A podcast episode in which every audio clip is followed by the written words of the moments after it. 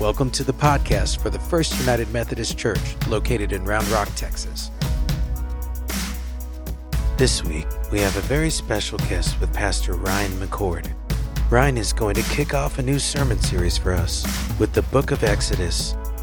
We're happy you joined us today as Ryan begins to tell us about one of the Bible's most predominant characters with the story of Moses.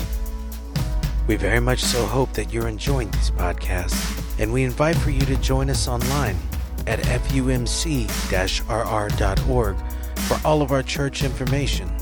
We also hope you join us on social media at FUMCRR on all social media platforms.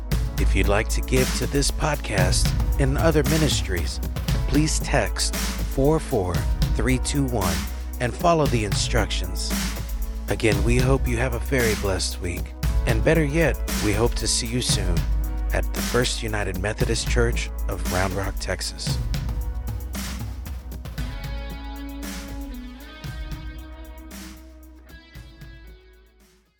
Thank you so much to the band for leading us in worship.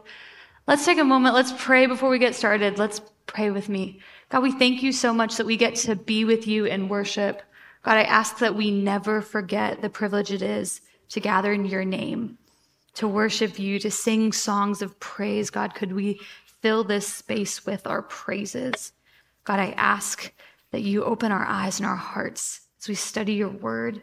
Could we see you? Could we hear you move? Could we offer you our endless, our unending gratitude, Father? Could we, could we do that in this space now? Help us to turn our ears to you, Father. Open our eyes to see what it is you have for us. We thank you for our pastors. We thank you for our band.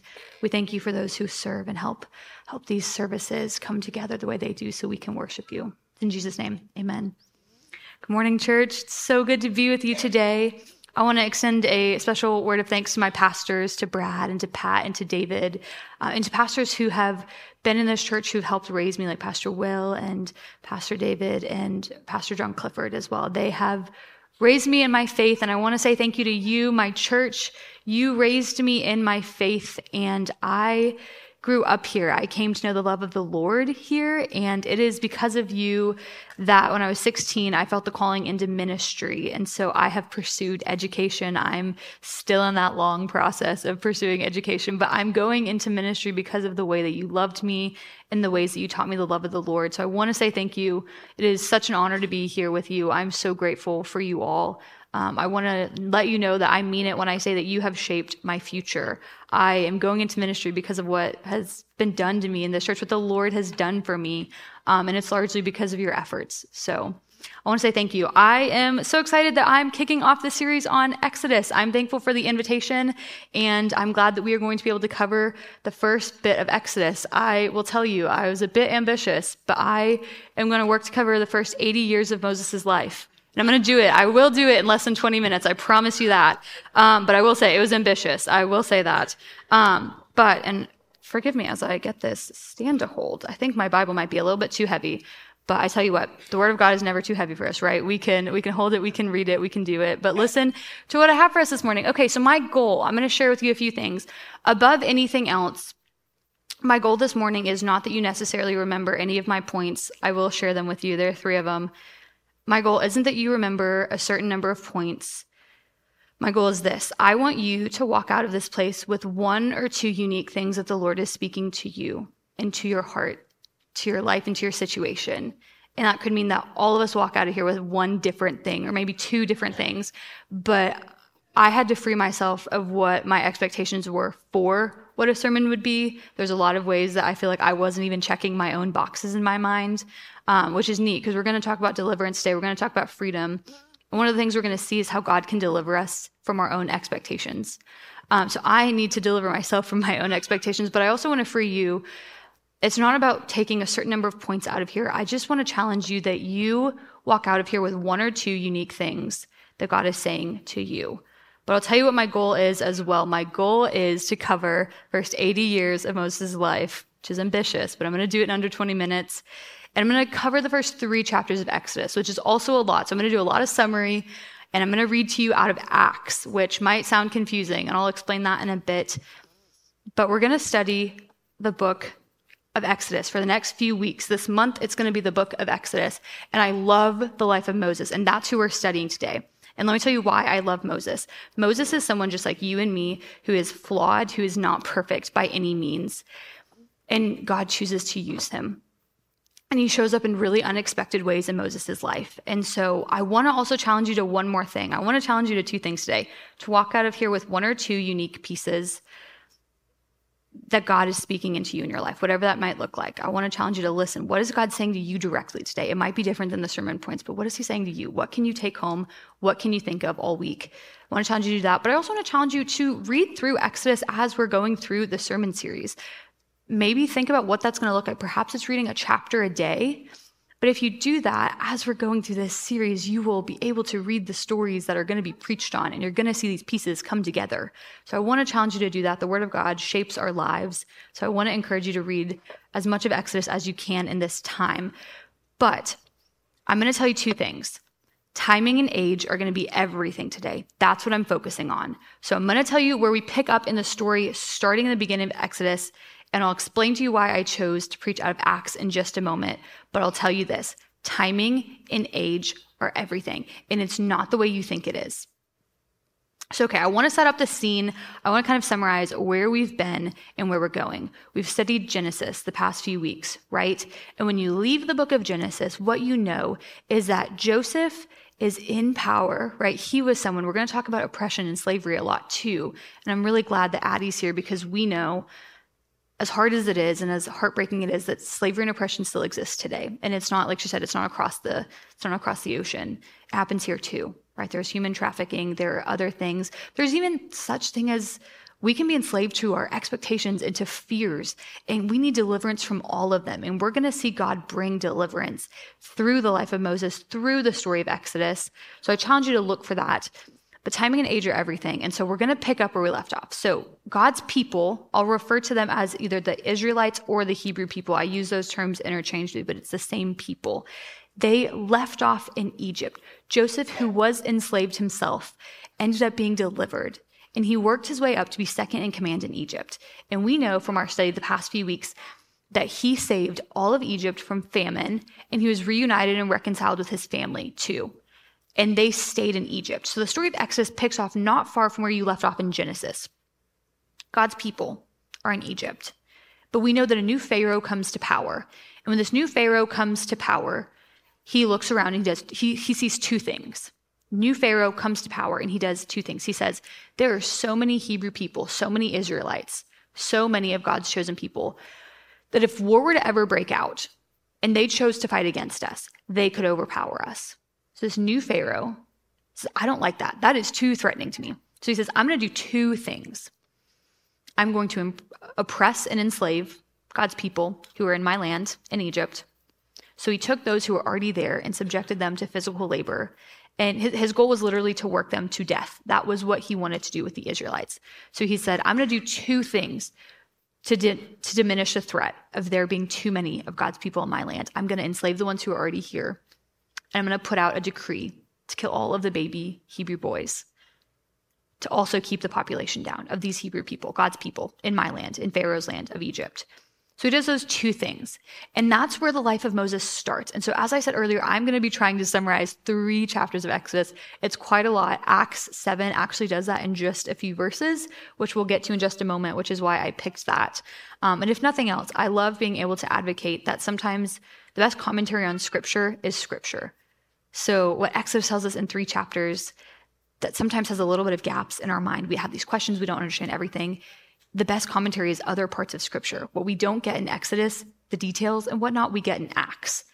So, if anything else, I just want to encourage you keep reading scripture even when there are things that don't make sense, because often other parts of scripture will help you to make sense of it. So, we're going to read in Acts, but what we see is that Moses is born into this time when he should have been killed. He's a Hebrew baby boy, he should have been killed. But if you've seen The Prince of Egypt, like that is where we are today. Let those like credits and let the movie flow through the back of your mind. There's a baby boy, Moses, he's born, he's supposed to be killed, but his mother keeps him safe. She eventually puts him in a basket and he floats down the Nile, right? I'm going to cover that in a minute when I read Acts, but what we know is this. Moses was born into a time when he should have been killed, but he was not.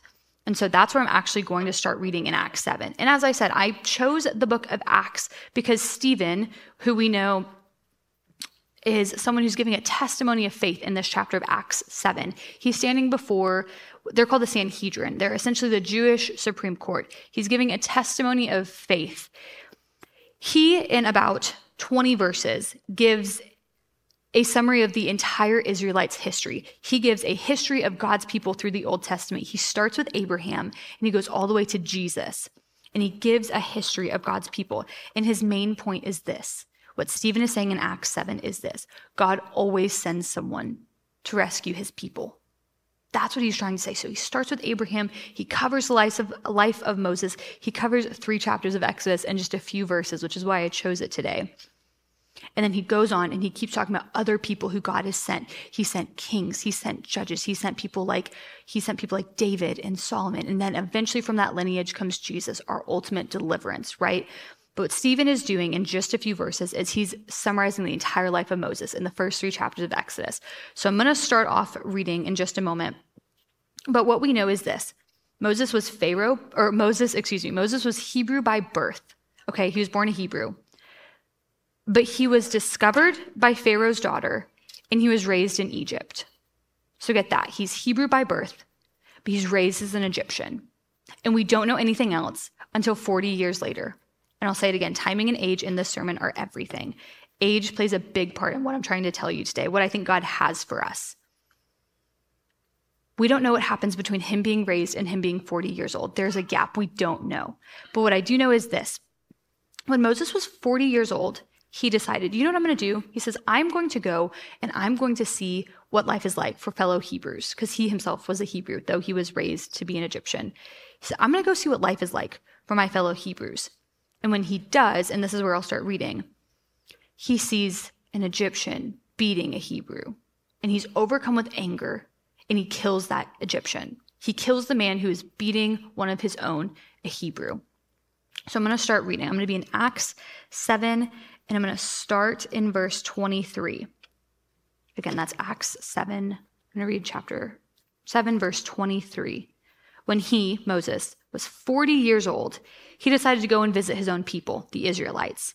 When he saw one of them being mistreated, he came to that man's rescue and avenged the oppressed man by striking down the Egyptian, the one who was beating him. He assumed his people would understand that God would give them deliverance through him but they did not understand. The next day, he, Moses, showed up while they were fighting, and he peacefully tried to reconcile them. Men, you are brothers. Why are you mistreating each other? One of them pulled him to side and said, Who appointed you as ruler and judge over us? He says, Do you want to kill me the same way you killed that Egyptian man yesterday? These are, okay, these are the two verses we're going to camp out on, the two most important verses I think I'm going to read today Acts 29 and Acts 30. When he heard this, Moses fled and became an exile in the land of Midian, where he became the father of two sons. Moses thought that no one knew that he killed a man. He was panicked, killed a man, looked around. He thought no one knew. He finds out that an Egyptian did know. And when word gets out to Pharaoh, whose household he grew up in, by the way, a decree would be out to kill him. His life would be threatened. So it says, when he, when Moses heard this, he fled and became an exile in the land of Midian. And he became the father of two sons. And after 40 years had passed, again, timing and age is everything. We're going to cover the 40 years. But think about that. He was 40 years old when he killed a man. He fled into exile for the safety of his own life. 40 years later, Moses is now 80 years old. 40 years later, when Moses is 80 years old, after 40 years had passed, an angel appeared to him in the wilderness of Mount Sinai in the flame of a burning bush. When Moses saw it, he was amazed at the sight. As he was approaching to look at it, he heard the voice of God come to him, and he said, I am the God of your ancestors. This is what you guys studied in Genesis, right? I am the God of Abraham and Isaac and Jacob. And Moses began to tremble and did not dare look. That's what we're going to be focusing on today timing God's timing and age. Okay, those are the two things. I know those aren't normally what you hear in a sermon. I think off topic things are like age, like you're not supposed to mention age, but we're going to talk about it today. And I want to talk to you about God's timing and how it does not match ours. But as I was reading this, and even this goes back to like last summer for me, I read a book called The In Between Place. And in this book, the author talks about majority of our life happens in between monumental moments, right? Like not every single day is a monumental moment. In between spaces kind of dominate our lives. The moment in between your child being born and them graduating or going off to school. The moment between you starting school and finishing. It could even be such things as like the moment summer starts versus the moment summer ends, right? For students, I know summer's just like weird. It's cool, but it's like this in between time of you're not in one school year, you're not in another. Like it's just this in between space, right? Time in between getting married and having children or starting that dream job and what comes next, or starting retirement and what comes after, or sort of your kids being in high school versus them growing up and you becoming an empty nest, right? Like there's these monumental markers in our lives that are filled predominantly with this in between space. And that's what I was thinking about. And that's what I think we see in this story of Moses. He was 40 years old when he saw a man beating a Hebrew and he killed him.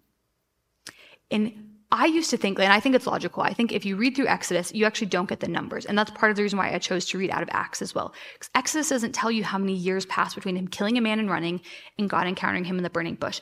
Exodus doesn't give you the number of years. So I remember I read that at one point, and in my head, I was thinking, okay, Moses was maybe like in his 20s, because that kind of seems like I don't know, like people in their 20s are probably quick to anger, right? I don't know, so I'm told.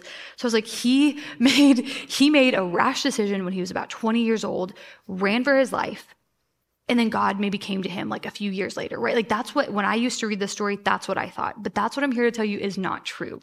God's timing and age are everything. He was 40 years old when he killed a man, and it wasn't until he was 80 years old that he encountered God in the burning bush in 40 years past in between. Can you imagine what it would be like? Two monumental markers in your life, having 40 years in between. Like there are moments in life where I think a week is too long to wait between one moment and the next. Like a week feels too long for me sometimes. But it was 40 years. So it's the first thing I want to say to you today. And again, I have three points, but my goal is not that you walk away being able to recite them. My goal is that you take one or two unique things that God is speaking to you and you think about them. That's the first thing I want to say to you. God meets us when we run away and we are consumed with feelings of regret or guilt or shame.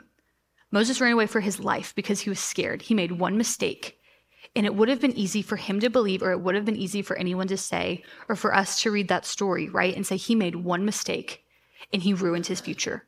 His future was gone. He grew up in power and position. He grew up in Pharaoh's household. He could have potentially been a ruler over Egypt one day, right? But he made one mistake quickly, one rash decision. And you could say he ruined his life, changed the shape of his future. He threw his future away, right? He ran away. But I'm here to tell you it's my point number one, if you will. God meets us when we run away and we are consumed with feelings of regret or shame or failure. My point number two is this. This story shows us another thing. That's my second point. God may call us at a time in our lives when it doesn't feel logical right? Like I think we're conditioned, at least if you're a product of the education system here, you are conditioned to think by the time I graduate high school, I'm going to know what I want to do with the rest of my life. And if I go to college, if that's my next step, I have to pick a path that again determines my career. Or if you don't, I have to pick trade school or this, or right, something that determines my future. But there is like this pressure, and I know that I'm speaking to more of the young people because I, I this is where I'm at in life, right? But there is this pressure, or even if you're not in your career, I have to know what step to take, where to work, what field to narrow in on, or what skills to do so I can get that promotion so I can keep going, right? Like we're so conditioned to focus on what comes next. And it, it has to be this linear order, right? Or at least in my mind, it does. Like when you're 16, you should know what you're called to do. That should shape what you do when you're like when you're looking and you're searching for what comes next. And then all of your steps should be like gradually working towards this goal, right? But look at the life of Moses. He was 80 years old when God called him. Can you, can you imagine what it would be like if in your life you didn't have a burning bush moment, that moment of clarity with the Lord where He comes and meets you, and all of a sudden it makes sense? Your, your passions, your giftings, your desires, how it's going to mold and shape you in the future. Can you imagine what it would be like if you didn't receive that until you were 80 years old? So I'm here to tell you this. If you're sitting in this room and you're thinking, I have never had that moment with God yet, that like that burning bush moment, I'll call it, where it's clarity, where God meets you and he gets you, he grabs your attention. Right? Moses saw a bush and in Exodus it says he was amazed because the bush was being consumed or the bush was on fire and it wasn't being consumed. I love that imagery. It was on fire, yet it wasn't being consumed. I think as Christians, that's the story of our lives. God got Moses' attention. And all of a sudden, even though he didn't know the specific details, his life was going to take a certain direction after that. He was 80 years old when that happened. So I want to tell you if we look at Moses' life, when you run away after making a mistake or freaking out or whatever it is, if you have feelings of guilt or failure or shame, God's going to meet you there, number one. And number two, God's going to call you at a time in your life when it doesn't feel logical, right? Receiving that calling at 80 years old, like that doesn't seem logical, right? Age does not matter with God, and there is nothing that you can do that He can't redeem. Point number three is this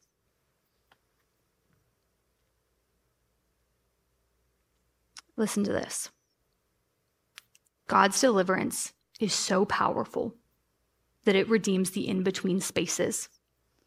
It's so natural to think, if only I knew this at that time in my life when I was younger, or if I only didn't make that mistake because it cost me years of my life, or if only this, or if only that, if I'd only known this, or if I only did this, or if I only didn't do that one thing, right? Like it's natural for us to think of that. God's deliverance is so powerful, it will redeem the in between spaces of your life. With God, you do not have to worry about the time in between, the time that I would argue we live most of our lives in. You don't have to worry about that going to waste. If He calls you at a time that it doesn't feel logical, he's, He hasn't wasted anything. I know I'm running out of time, so I can't get into it too much, but Moses did two things in those 40 years in between. We don't know much, but we know two things. He became a shepherd and he became a father. Two skills I would argue he needed for what God was calling him to next, which was delivering his people. It's easy to think I've wasted X amount of years of my life because of something I did, the way the chips fell. It cost me something, right? Like there was time that was wasted. I'm here to tell you that with God, none of the time in between is wasted. Listen to this. I swear I'll, I'll close, but listen to what this one commentator said. I love this. He says, four long decades later, 40 years, right? God meets Moses at a burning bush. He's been an ordinary shepherd in a forgotten area, and surely any dreams he has of being used mightily have faded into oblivion.